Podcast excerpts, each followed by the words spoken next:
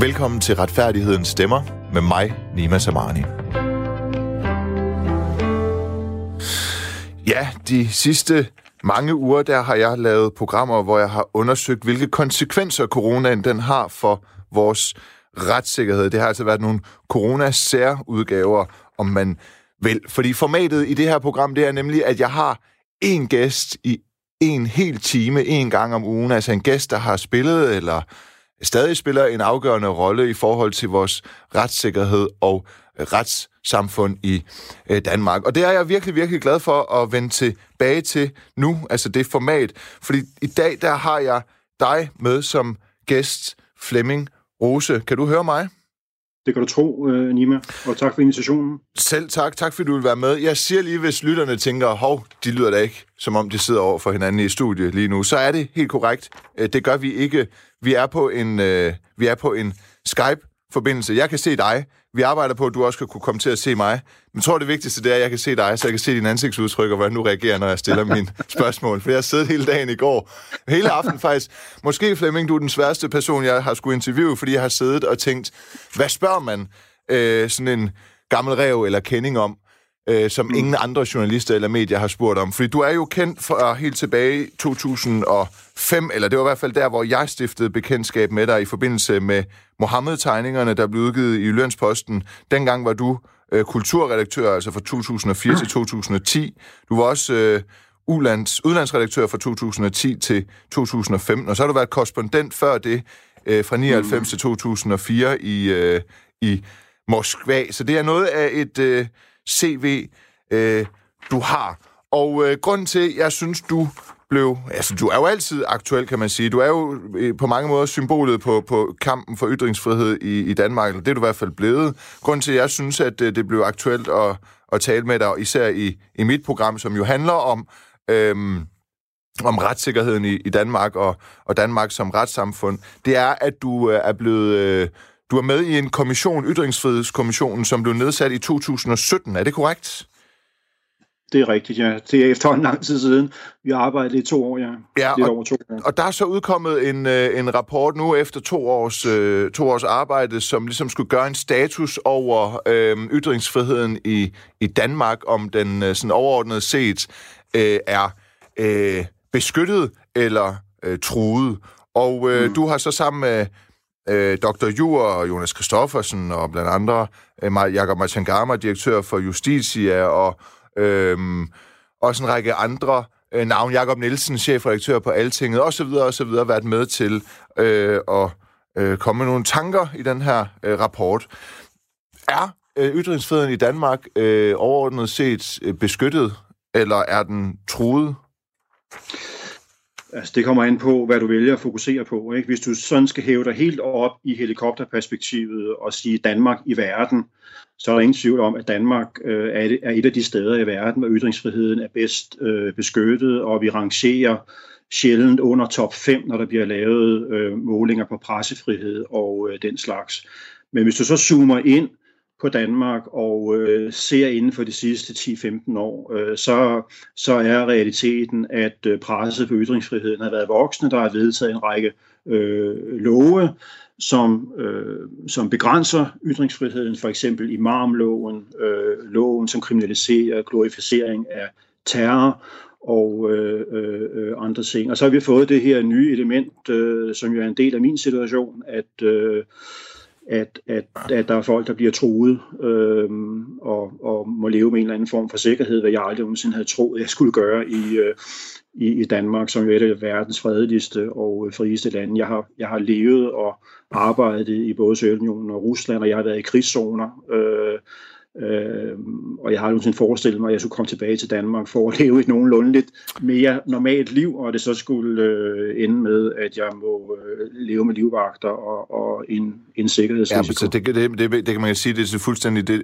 absurde i, at, at du har levet i, øh, under Sovjetunionen, i Sovjetunionen og i krigszoner, og så er der et par tegninger her i Danmark, der gør, at du så skal leve med, øh, med beskyttelse og med livvagter. Jeg kunne forstå, at det er taget til de senere par år i forhold til, at du skulle leve med, med livvagter, eller hvordan? Inden for de sidste fem år, øh, ja. vil jeg sige. Ikke? Altså, du kan sige, der var tiden omkring tegningerne, hvor der var enormt meget international ballade, og hvor der var en akut øh, sikkerhedsudfordring, øh, og, øh, og der havde jeg livvagter i, øh, i perioder, og så omkring, da min første bog, Tavshedens Tyranni, udkom i 2010, hvor tegningerne var publiceret, der havde jeg også øh, livvagter i en periode. Ikke? Men du kan sige, at det radikale ændring i, i Danmark og i Europa især, det var efter angrebet på Charlie Hebdo i januar 2015, og siden da der har jeg levet med livvagter øh, døgnet rundt.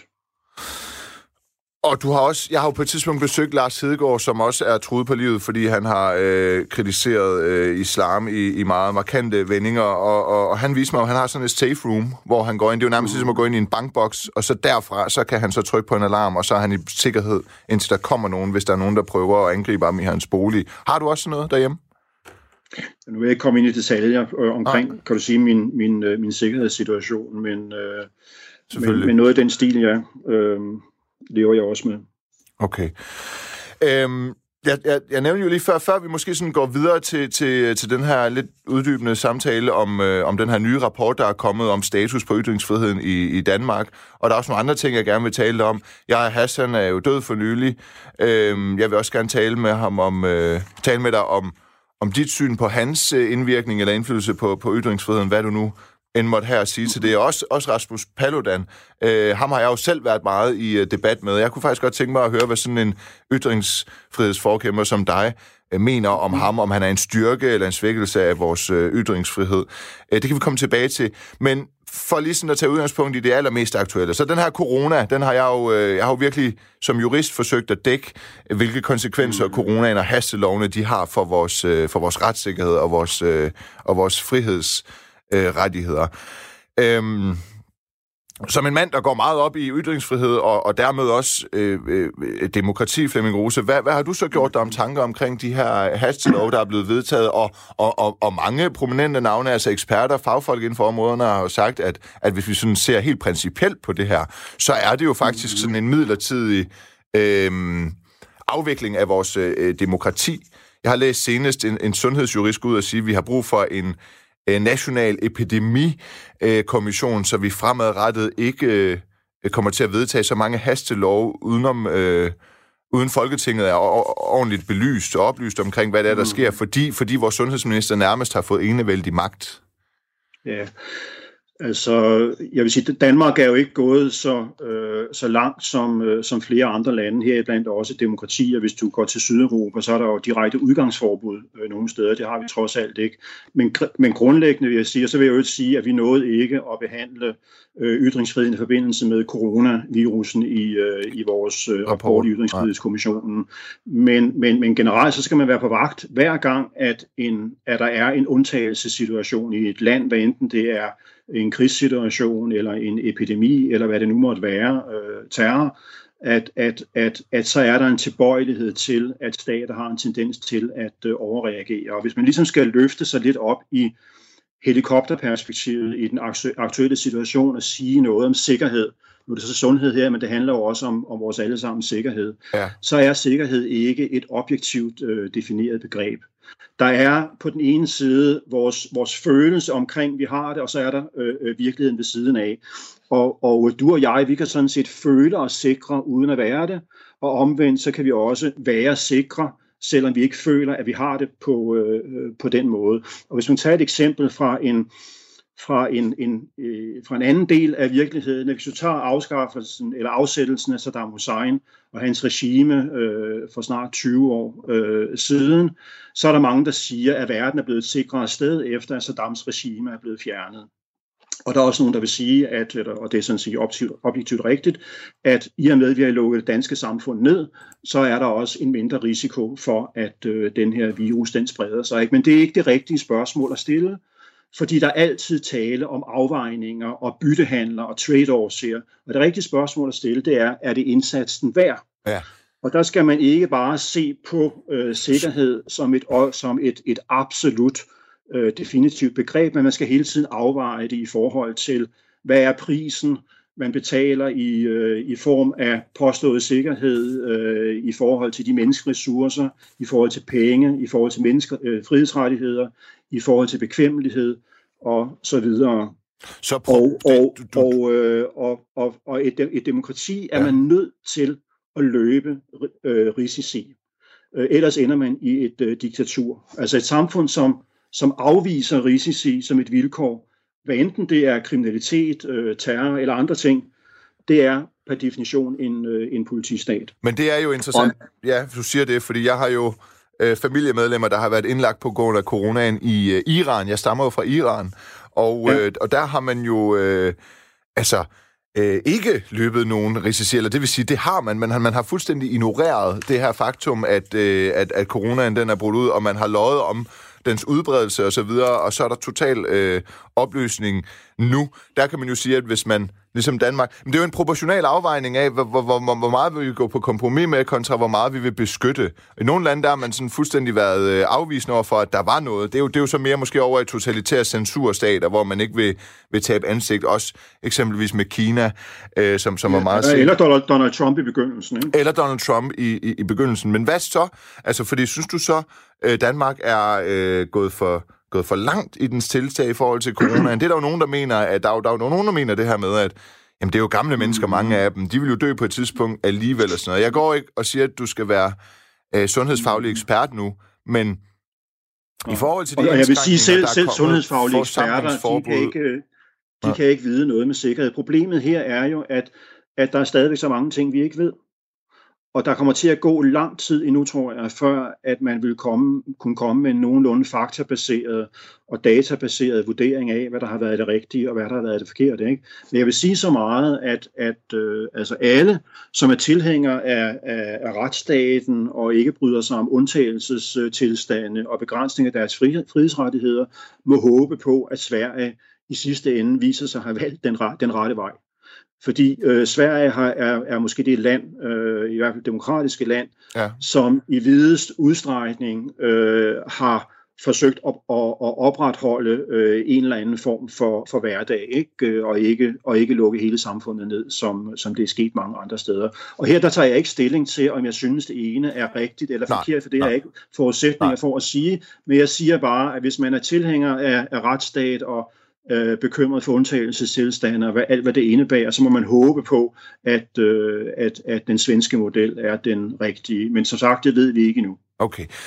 Så lad os prøve at bevæge os øh, over i den øh, øh, mere relevante snak for i dag om ytringsfrihed og også pressefrihed. Der er faktisk en, en, en lytter, der skriver, en lytter, der hedder Axel, der skriver, hvad mener herr Flemming Rose om øh, pressens øh, behandling af øh, journalister på Christiansborg, altså højst to spørgsmål, øh, og så videre. Jeg vil lige sige, at øh, til dig, kære lytter, det er øh, Flemming Rose. Han er i dag seniorforsker hos det amerikanske tænketank Cato Institute, tidligere kulturredaktør på Jyllandsposten, altså under Mohammed-tegningerne. Det er ham, der er min gæst i Retfærdighedens øh, Stemmer. Og du kan, hvis du har et spørgsmål eller et indspark til vores samtale, sende en sms på 1424. Du skal huske at starte din sms med R4, og så mellemrum indholdet af din besked, altså sms 1424. Husk at starte en sms med R4. Hvad mener du om, øh, om, om øh, ministeren, statsministerens håndtering af, af journalister generelt? Synes du ikke, at pressefriheden den har været, øh, at Danmark har vist sig som virkelig at være et land, der går op i ytringsfrihed øh, under coronaen? Altså, jeg er ikke, jeg er ikke, jeg, øh, som sagt, så synes jeg altid, at man skal være øh, skeptisk og spørgende øh, øh, og kritisk, når det gælder øh, statsmagten. Og, øh, og, og øh, øh, forløb er der ikke sket nogen formelle øh, begrænsninger i, øh, i øh, ytrings- eller pressefriheden, men man har kunnet se, fordi den her situation skaber frygt og usikkerhed og bekymring, så er der mange mennesker, som føler sig provokeret af, at pressen stiller kritiske spørgsmål og udfordrer statsministeren, ikke? Og, og siger, giv nu regeringens arbejdsro, ikke? Ja. Øh, øh, lad være med at underminere sammenhængskraften, vi er i det her sammen, og så videre. Ikke? Og det er jo en meget menneskelig øh, øh, reaktion, men jeg synes, man skal være opmærksom på, at, øh, at, at statsmagter altså har en tendens til at overreagere, og, øh, og, og, og, og vedtage alle mulige former for undtagelseslovgivning. Vi så det efter 11. september, øh, i USA med the, the, the Patriot Act, og vi har haft øh, terrorpakke 1, 2, 3 i, øh, i, øh, i Danmark. Og så kan man så sige, at det er jo bare noget midlertidigt. Vi har også en solnedgangsklausul på den lov, vi har. Ikke? Jo. Men det sker desværre ofte sådan, at når man først har vedtaget en lov med et meget specifikt og snævert formål, at øh, så kan politikere bagefter finde på at øh, bruge den til alle mulige andre ting og have alle mulige gode grunde til, at man ikke skal øh, afskaffe dem, selvom øh, en klausul den, øh, den, den udløber.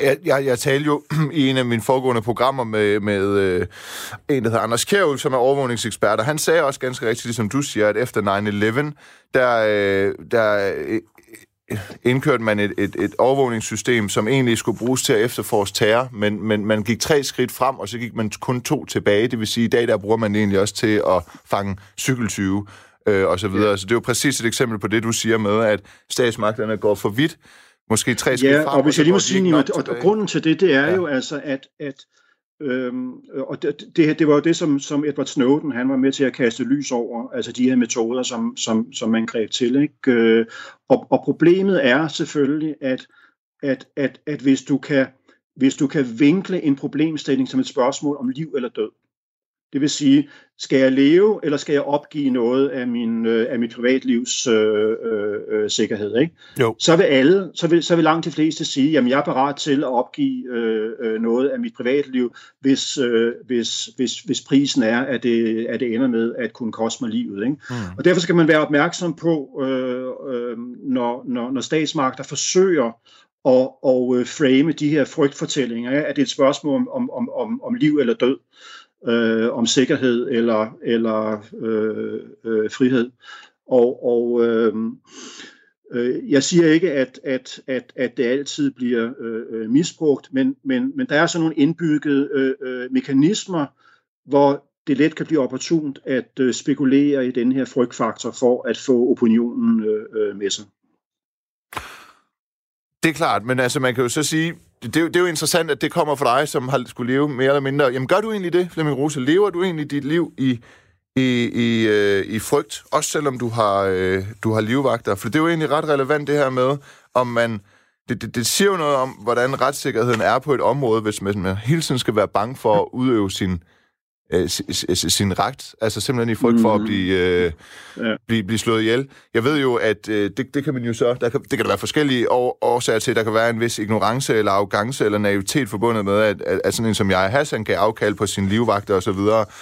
Men, mm. men, øh, men du må da Ja, føler du dig utryg jamen, i Danmark? Jamen, jeg, jeg øh, altså personligt, der er jeg ikke øh, bange, og det har sådan set ikke rigtig været på noget øh, tidspunkt. Jeg er bekymret for min familie og øh, hvad der kan ske med, øh, kunne ske med kollegaer, der arbejder på Jyllandsposten og, og med virksomheden og, og, og, og med Danmark.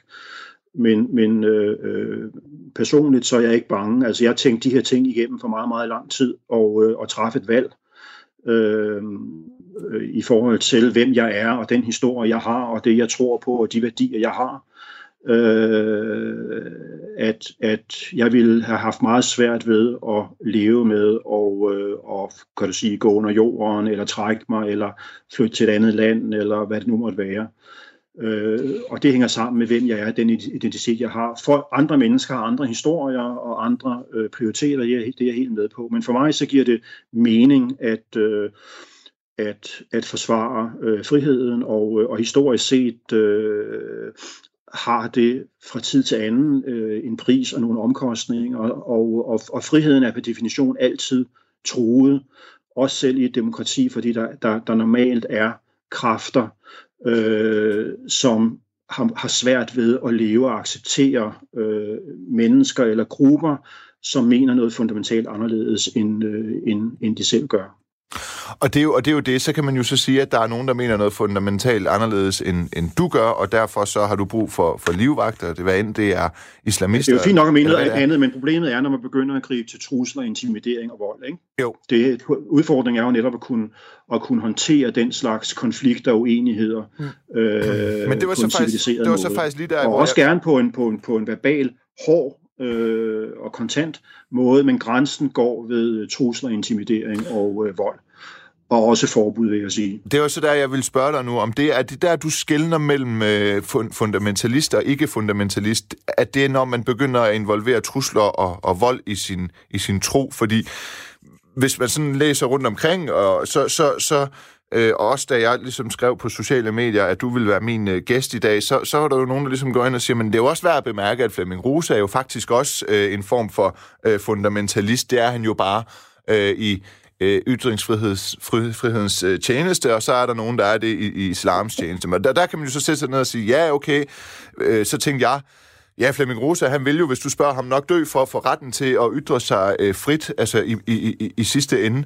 Øhm, så det, man kan vel godt argumentere for, at du også er en eller anden form for ytringsfrihedsfundamentalist, øh, eller, hvad, eller hvad, hvad tænker du om det? Fordi, fordi man det, kan jo være fundamentalistisk... Det er første gang selvfølgelig, jeg har, øh, det er det. Øhm, jeg har oplevet at få sat det markat man, på man, mig, og det oplever kan... jeg sådan set som et hedersmærke. Øh, ja, okay. mærke. Men jeg er, ikke, jeg er ikke fundamentalist i den forstand, at jeg mener, at ytringsfriheden skal være ubegrænset. Jeg er tilhænger af visse begrænsninger på ytringsfrihed, men jeg er optaget af, at de begrænsninger bliver så få, som overhovedet muligt, samtidig med, at vi kan leve sammen med hinanden i fred, på trods af vores forskellighed og øh, uenighed.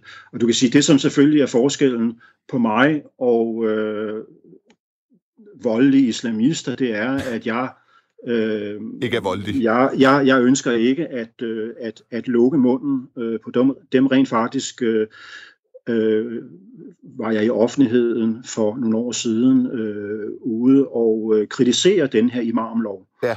Øh, som, som jo forsøgte at, eller som, som rent faktisk kriminaliserer øh, visse religiøse øh, ytringer. Øh, og det var selvfølgelig myndet på muslimer, selvom man forsøgte at, at formulere det, øh, det bredt. Jeg, jeg, jeg mener, at demokrati som vores skal være parat til at leve også med ekstreme ytringer fra muslimer, og vi viste under den kolde krig, at vi godt, kan, at vi godt kunne håndtere det i forhold til øh, kommunisme, og også efter 2. verdenskrig i forhold til øh, nazisme.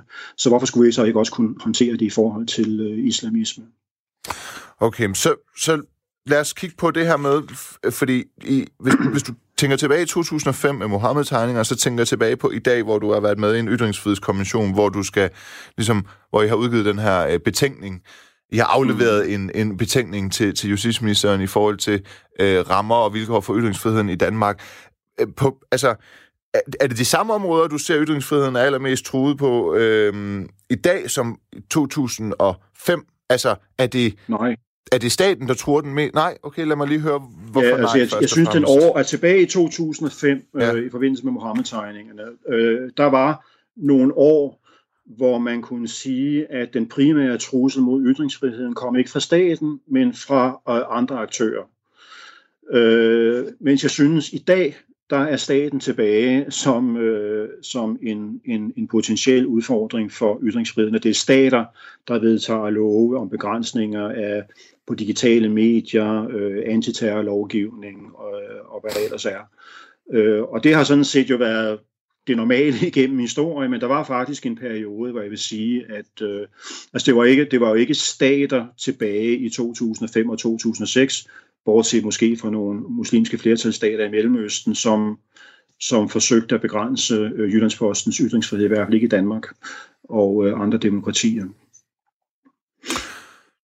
Så hvis du skal svare på, hvilket, øh, hvem du ser, der truer vores ytringsfrihed mest i Danmark nu, er det så altså venstre radikalister, er det islamister, er det øh, den jeg vil ikke sætte nogen, jeg vil ikke sætte nogen øh, øh partifarver på. Altså, altså øhm, Hvorfor, hvorfor egentlig ikke? Hvad enten hvorfor det er hvorfor højre ikke det, øh, eller, eller venstre, men, eller hvad, men hvorfor hvad man vil du kalde det? de her ting, så er det jo traditionelt sådan, at, at, at, at staten per definition, fordi den, øh, den skal legitimere sig og ofte fokusere på sikkerhed, øh, så mener den, at det er nødvendigt at begrænse frihedsrettigheder for at sikre en eller anden form for social fred. Ikke? Det, ja. Og så har man så, øh, øh, kan du sige, ekstremister i forskellige steder af spektrummet, som vælger at, øh, at, at føre deres, øh, deres kamp for det, de tror på, ved hjælp af ikke-demokratiske metoder, altså med trusler, vold, intimidering øh, og den slags. Ikke? Jo.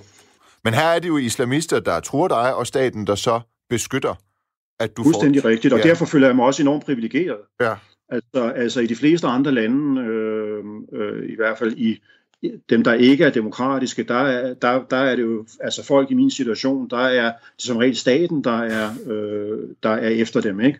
Og det er jo, altså, det har langt, langt større konsekvenser. Så er man jo nødt til at emigrere eller gå under jorden ikke? Øh, og, og, og skjule. Så jeg er rent faktisk den danske stat bag mig. Det er jeg enormt taknemmelig øh, for. Og det betyder, at min situation er, er privilegeret øh, sammen med øh, en hel masse andre mennesker, som, øh, som er udsat for trusler andre steder i verden. Jeg tror, det er sommeren, du må rette mig, hvis jeg tager fejl, men sommeren 2018, at du bliver interviewet af Frank Vam på Radio 24 Er det korrekt, det var 18? Det, skal se, det kan sikkert godt passe. Ja, ja. Øh, i en Teams-interview med, med, med Frank øh, Vam, og så kan man jo undre sig over, hvorfor det lige var ham, der interviewede dig. Men det, det var det altså, og det var et meget seriøst interview, og der, øh, der siger du, at din position i dag er meget mere øh, mainstream, end den var i 2005. Der var du øh, der var din position meget, meget marginaliseret. Altså det der med at gå ud og sige, de her tegninger, de skal trykkes for nærmest ja, enhver pris, og det er sådan set lige meget, om de er hånlige eller hoverende. Pointen er, at de skal kunne trykkes, uden at man skal føle sig truet på sit eget liv. Der siger du, det var en meget, meget marginaliseret position at have dengang. Øhm, og den er blevet mere øh, mainstream i dag. Det var cirka 2018. Nu er der så gået to år, at den hvis du føler, du kan måle eller mærke det på dig selv, blevet endnu mere mainstream de sidste par år? Fordi jeg tænker jo navnlig på, ja, det kan vi jo så komme tilbage på, men nogle politikere, der simpelthen kommer frem på at bruge deres ytringsfrihed på nærmest kun at, at provokere. Ja, jeg vil først sige, at jeg, altså, mit reservation var sådan set ikke, at de der tegninger skulle trykkes for enhver, for, en, for enhver pris, ja. men der var en konkret kontekst på det tidspunkt, som jeg synes legitimerede det journalistiske projekt, som indebar øh, at, at jeg som redaktør øh, kontaktede nogle bladtegnere og bad dem om at tegne profet Muhammed, som de så ham. Det var der nogle konkrete omstændigheder om, som handlede om selvcensur og trusler og vold og sådan noget. Så det er ikke sådan, at jeg siger, at, at man bare skal kunne trykke hvad som helst for en, for en, for en, for en hver pris. Der er selvfølgelig altid en øh, afvejning og nogle konkrete overvejelser, man skal gøre sig i den enkelte situation. Men tilbage til dit spørgsmål ja. øh, øh, fra, fra Frank Vam. Altså du kan sige, det at jeg jo blev inviteret ind i Ytringsfrihedskommissionen, øh, er, jo en, er jo på en måde en, en anerkendelse af, at jeg befinder mig et eller andet sted i mainstream. Øh, at altså at, at øh, at Folketinget nedsætter en, øh, en kommission ikke, med en række eksperter og, og, øh, og aktører øh, forskellige steder i samfundet for at øh, levere en rapport om, hvordan ytringsfriheden har det i Danmark. Øh, du kan sige, det konkrete, konkrete baggrund for, at jeg sagde det til Frank Varm i sin tid, det var sådan set nogle meningsmålinger, som afspejler den her udvikling. At hvis du går tilbage til foråret 2006, ja. det vil sige i forlængelsen af Mohammed-tegninger, der gennemførte Gallup en meningsmåling i Danmark, øh, som sagde, at kun 43 procent af danskerne mente, at det var rigtigt at publicere tegningerne. Og 48 procent var imod, så vidt jeg husker. Ikke? Ja. Og i foråret 2015, efter angrebet på Charlie Hebdo, der var det tal vokset til 65 procent. Det vil sige, der var 65 procent af danskerne, der mente, at det var rigtigt at øh, trykke tegningerne. Og det var jo, altså, at man gik fra at have været et mindretal til, at man udgjorde en forfatningsbær- et forfatningsbærende øh, flertal ja. næsten. Og, øh, og det var på den baggrund, at jeg øh, sagde, at der er sket et skred ud i opinionen, hvor hvor, hvor min position er blevet mere mainstream, end den var i 2005 og 2006. Og det tror jeg sådan set stadigvæk er, øh, er, er, er tilfældet, selvom jeg selvfølgelig for mange mennesker øh, stadigvæk er en kontroversiel øh, figur, som nogen tror spiser muslimer til morgenmad og, og, og, og den slags. Øh, men, men det har jeg lært at leve med. Ja, jeg, øh, jeg må faktisk også sige, at jeg troede også, at øh, øh, dengang jeg var hjemme ved Lars Hedegaard, at han spiste muslimer til morgenmad, så skulle jeg tage en kop kaffe hjemme hos ham og åbne så køkkenskabet. Og de her ting har jeg sagt i radioen før, så det er ikke noget, jeg udleverer om hans private bolig. Men der var jo nærmest øh, bestik og kopper og det hele med Mohammed-tegninger på, så det var faktisk ligesom at øh, spise øh, muslimer øhm, til morgenmad. Men prøv at høre, du, det, i for, særligt i forbindelse med dig og Mohammed-tegningerne, øh, der har det jo været almindeligt, at der i debatten bliver sondret mellem ytringsfrihed og ytringspligt hvor resonemanget det har været, at man ikke øh, behøver at krænke, bare fordi man kan øh, krænke. Det vil jeg gerne høre dine tanker om, også navnlig fordi, at Ja, dengang tilbage i 2005, 2006, 7, der var det jo, øh, der var det jo meget mainstream at sige det her med, jamen, øh, man behøver ikke at krænke, bare fordi man øh, kan øh, man, man har ikke en ytringspligt, øh, man har en, en mm. ret. Nu er det jo nærmest sådan, når jeg sidder i hvert fald og kigger på debatter på sociale medier og så videre, at der er nogen, der skriver, at øh, i forhold til for eksempel øh, JP's øh, øh, satire, virusplettet øh, Kina-flag, der er der folk, der siger, men, men, men man skal jo ikke krænke, bare fordi man kan krænke. Det er lidt den samme debat, der kommer op igen. Man har ikke mm. ytringspligt og så videre. Der, der kan man se, at oplever jeg i hvert fald, det, det måske være det på grund af mit sociale netværk, at det er en osteklokke, men at dem, der går ind og skriver, øh, ej, man har jo ikke øh, ytringspligt, de, de, de bliver faktisk ret hurtigt udskammet. Det er lidt som om, at dem, der går ind og siger, man har jo ikke ytringspligt, øh, de bliver udskammet på sådan en måde, som i dag bliver udskammet på sådan en måde, som du dengang gjorde? Altså, det, det har vendt sig, det der med ytrings... Okay. Det, det, det, det er interessant, du, fordi det her, jeg vil sige, det har måske ikke selv øh, oplevet. Du er ikke men, selv på sociale medier, det handler noget om, det, om, om, om at, at, at dekonstruere de her øh, talefigurer, ikke? Og, øh, og, og argumentet blev først øh, ført i marken i sin tid af Uffe Ellemann Jensen, øh, tidligere udenrigsminister, der ja. i 2005 og 2006, ikke, da vi havde første runde af den her debat. Og, og, og, og mit problem med det argument er, at jeg synes, det er et tomt udsagn, fordi, fordi selvfølgelig skal man ikke øh, krænke bare fordi man kan. Det der, altså, og, og, og, og, og det, at man har ytringsfrihed, øh, betyder ikke, at man har ytringspligt. Nødvendigvis, jeg vil så sige, at hvis du og jeg øh, øh, øh, hører, at vores, øh, vores nabo tæver sine børn, øh, og det er meget voldeligt, og der er spektakler, har vi så ikke ytringspligt? har vi ikke, øh, har vi ikke ytringspligt, hvis vi på gaden øh, bliver vidne til et seksuelt overgreb øh, eller en forbrydelse. Øh, så det er ikke så absolut måske, som nogen vil, vil gøre det til, Ej, men, men der, selvfølgelig der har man ikke i, ytringspligt. I, i, i vidne, men pointen er, ja. at, at, at det er, en, det er en, en, en, en, en maskeret måde at sige på, det kan godt være, at du har ret til at sige, sige det, du gør, men jeg synes, du skal holde din kæft. Men det er bare ikke så, øh, det er ikke så stueren. Så er det bedre at sige, at ytringsfrihed er ikke det samme som ytringspligt. Øh, og det kan vi sådan set alle sammen blive enige om. Men mit spørgsmål er så, ja, og hvad så? Ja.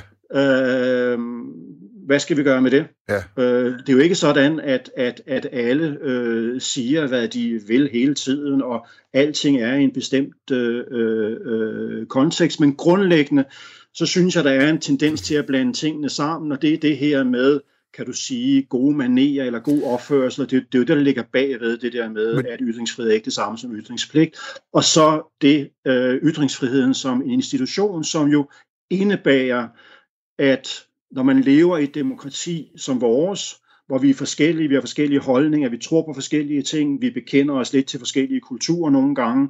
Og det betyder selvfølgelig, at det vil føre til konflikter og sammenstød, hvor man fra tid til anden kan blive krænket af det, som andre siger, og det er den pris, vi betaler for at leve i et, øh, i et, i et nogenlunde frit samfund som det danske. Men det er jo, du siger jo, du, du, du, du medgiver jo så, at man ikke øh, nødvendigvis behøver at at krænke, øh, bare for at krænke. Jeg er jo egentlig ret interesseret i, altså sådan, fordi jeg forbinder jo dig med, med, med en person i forhold til ytringsfriheden, der mener, at man, man aldrig nogensinde for enhver pris skal sige, skal sige, øh, skal sige undskyld. Øh, ja, det passer faktisk ikke. Altså, jeg har sådan set... Øh øh, beklaget over for de, muslim, de muslimer, der måtte have følt sig krænket af de der Mohammed-tegninger. Ja, altså så, men, så ikke en men, officiel men, men, men det indebærer ikke men konkret men, men konkret undskyld til, til dem, der kommer og henvender sig og siger, men hvorfor egentlig, altså, hvorfor, hvorfor egentlig det? Hvor skældner du? Fordi der er også mange, der ja, sagde... Men skældet er, skældet er imellem det, at altså, pointen er jo, at jeg, jeg, jeg mener stadigvæk, at når jeg går tilbage og øh, analyserer optakten til publiceringen af Mohammed-tegningerne, ja. så, giver, så giver den øh, beslutningskæde fuldstændig mening for mig som journalist og øh, øh, som redaktør. Øhm, så er der så nogen, der bliver øh, krænket over det og bliver kede af det, og, øh, og det kan jeg godt øh, beklage. Men hvis jeg begynder at give en, en, en undskyldning, dengang vi havde den diskussion, så var der en undskyld, en, en, et skæld imellem at undskylde og beklage.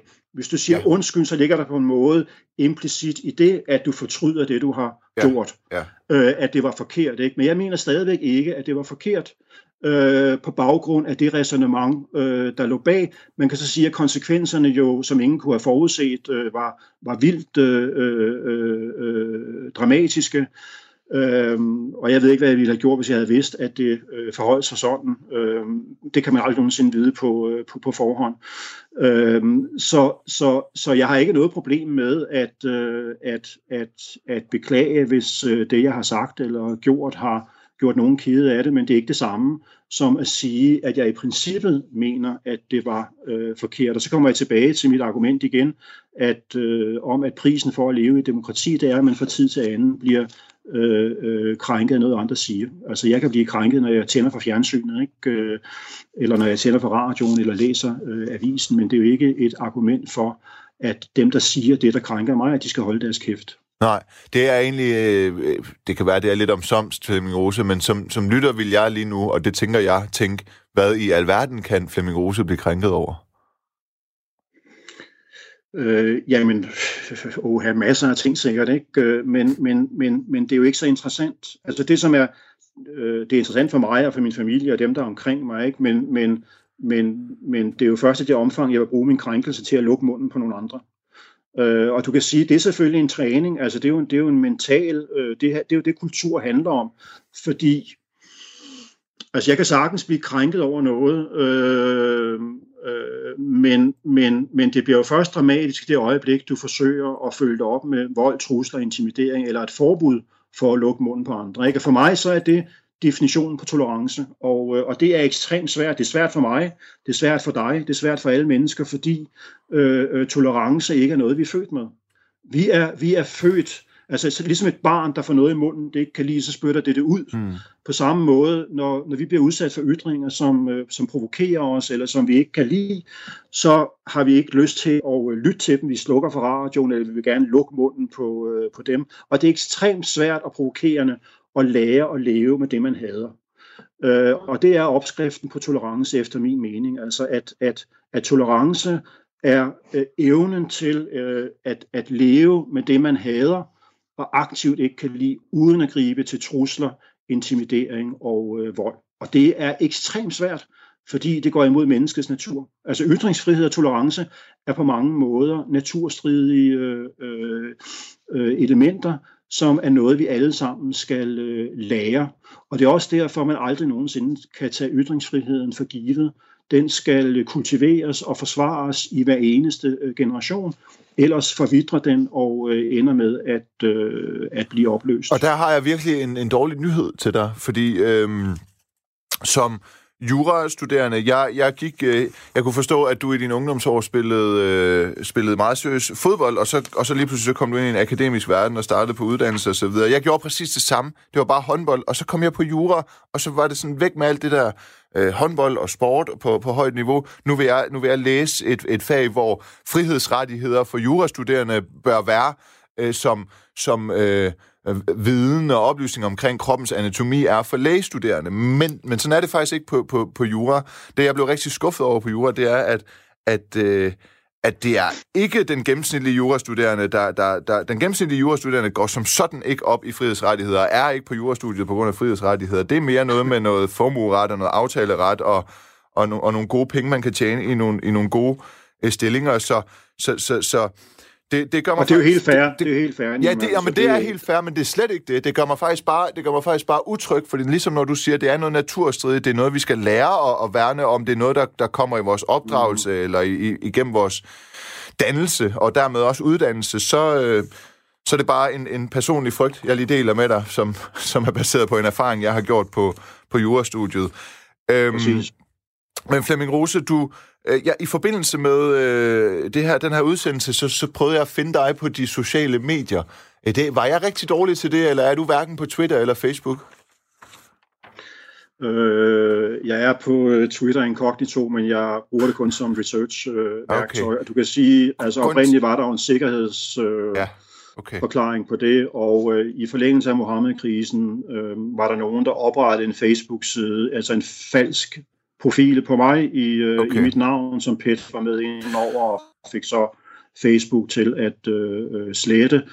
Øh, men jeg har været forsigtig øh, med det indtil nu, øh, fordi nogle gange så kan man måske lidt, øh, hvis man ikke man tænker sig så godt om, så kan man øh, så kan man kommunikere til de forkerte mennesker, hvor man rent fysisk øh, befinder sig. Øh, ja.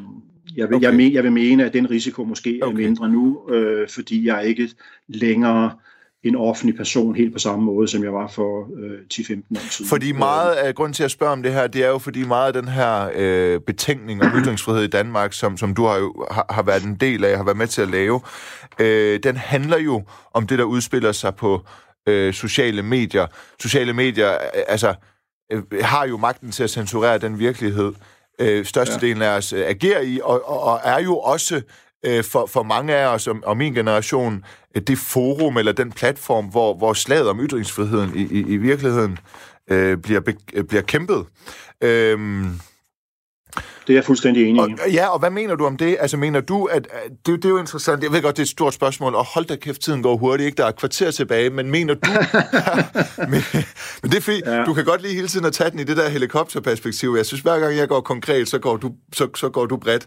Og det er også, eller abstrakt, det synes jeg også, okay, det tror jeg, det ja, det, der du skal bare holde mig fast, jeg vil gerne ja, være konkret, din... men jeg ja. forsøger ligesom at tænke principielt. Og, det, det ved jeg, øh, det, det ved ja, jeg. Og, så det ikke bare handler om mig selv, ja. øh, men selvom det selvfølgelig også gør det, ikke? Men, men jeg er rent faktisk involveret i et forskningsprojekt, øh, der jeg arbejder på Cato Institute i Washington, ja om, om, om det, man øh, øh, i, i den digitale, på digitale platforme kalder content moderation.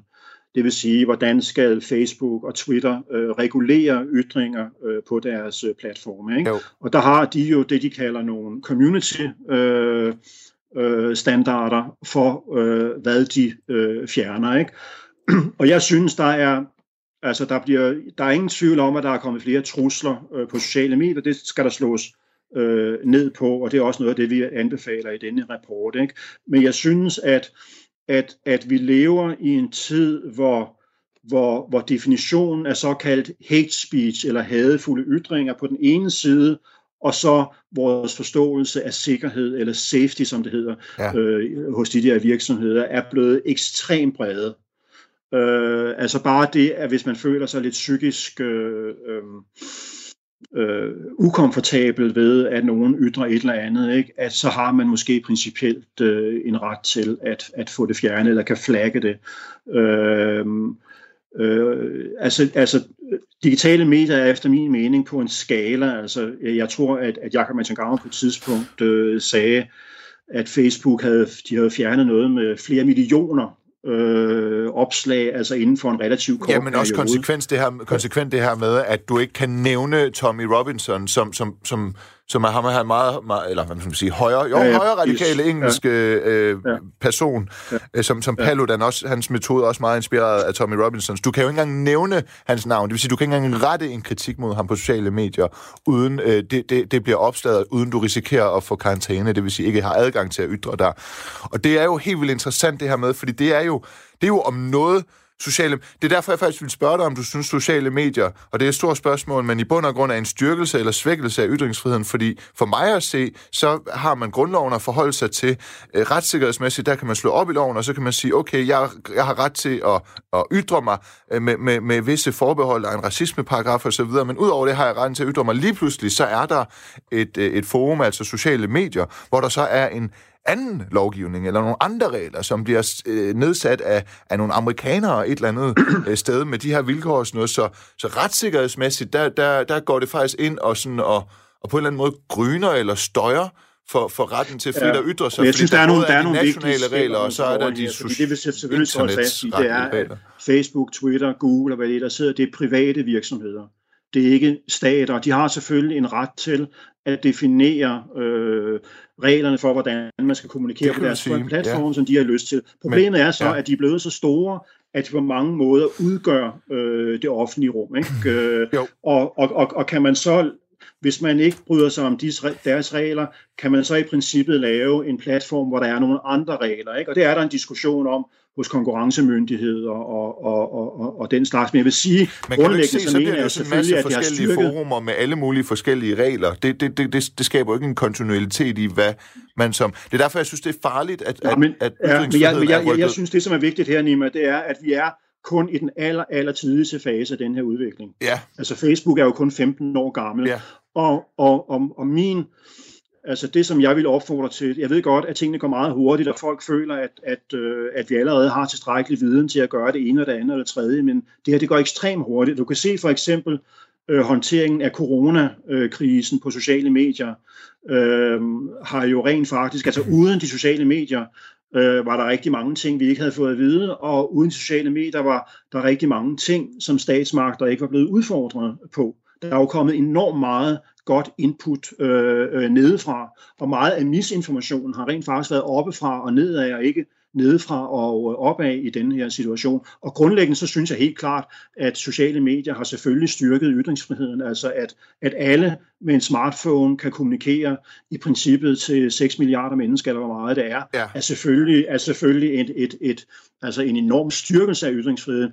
Paradokset er så, at du så aldrig nogensinde har haft så meget regulering af den her ytringsfrihed, men det er måske et, et, et forsøg Men det er jo på så nemlig det, at når det så går så ekstremt hurtigt, så bliver ytringsfriheden jo også presset, fordi der altså, nærmest er brug for regulering i, i hastelovsmæssig forstand, hvis man nu skulle tale i den kontekst. Ikke? Altså, det er jo, øh, jeg har jo prøvet at få slettet opslag, og så prøvet at undersøge det her med, hvordan er det egentlig Facebook, de, de regulerer de her ting. Og det er sådan noget med, at hvis der kommer nok anmeldelser på noget, nogen har skrevet, så er det nærmest lige meget, hvad indholdet det er. Så er der sådan nogle... Øh, bots, hedder det, der går ind og, ja. og fjerner dit øh, opslag. Det er jo et kæmpe problem, fordi hele mit virke som klart. offentlig debattør, altså grunden til, at jeg har fået et radioprogram, grunden til, at jeg er skribent i Berlinske og Ekstrabladet og sådan noget, det er faktisk på grund af ting, jeg har skrevet og fået opmærksomhed omkring at skrive på sociale mm. medier. Altså det er det bundærligt, det har været min vej til... Præcis. Ja, øhm, så...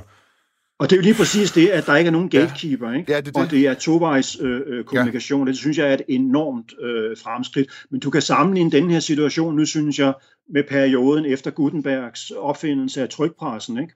Som jo også var en, en teknologisk revolution, hvor man pludselig kunne massedistribuere øh, informationer, og det førte til reformationen og Luther, og sågar også religionskrig og senere den videnskabelige øh, revolution. Men i den første fase reagerede mange stater jo netop med at styrke eller, øh, censuren. Altså at reaktionen på den her større øh, mulighed for at øh, kommunikere og ytre sig, blev mødt med en tiltagende censur, ikke? Øh, fordi der er sådan en chok-effekt. Og jeg vil, altså jeg vil tro, det er nogenlunde den fase, vi er i øh, øh, nu. Øh, der foregår jo rigtig mange ting internt i de her virksomheder, øh, fordi de bliver presset udefra ikke? Øh, for at finde måder at ramme den rigtige balance på, sådan mm. at deres øh, kunder øh, øh, ikke øh, forlader dem. Men, jeg, men jeg, jeg anerkender, at det er ekstremt vanskeligt, og, øh, og, og jeg bryder mig ikke om den der meget, meget brede definition på, hvad det vil sige at være krænket, som, som Facebook øh, opererer med, eller hvad det vil sige at være sikker. For mig så har sikkerhed noget med fysisk sikkerhed og, øh, at gøre, og ikke om folk de siger et eller andet, som jeg oplever som krænkende øh, eller ej. Nej, nej.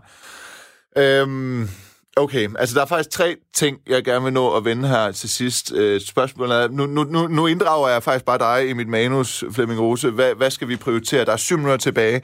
Jeg vil gerne afrunde, som en afrunding tale om, øhm, hvad vi har lært de sidste 15 år, altså mere konkret, hvad vi skal værne om, også når vi er under pres. Det synes jeg måske på en eller anden måde, vi er øh, vi er øh, kommet omkring, fordi det er du jo i, i, i dig selv symbolet på. Øhm, de andre to ting, det var henholdsvis jeg Hassan og Rasmus Paludan, og nu har vi så tre, seks et halvt minut til at vende de to. Må, må, måske er det grund, det, jeg vil tale med... Ved du hvad, du kan faktisk selv få lov til at vælge. Det, jeg vil spørge dig om i forhold til jeg Hassan, det var, hvor vigtig var hans øh, værker øh, for, øh, for, for, for ytringsfriheden? Hvor vigtig var det, han sagde og skrev for ytringsfriheden?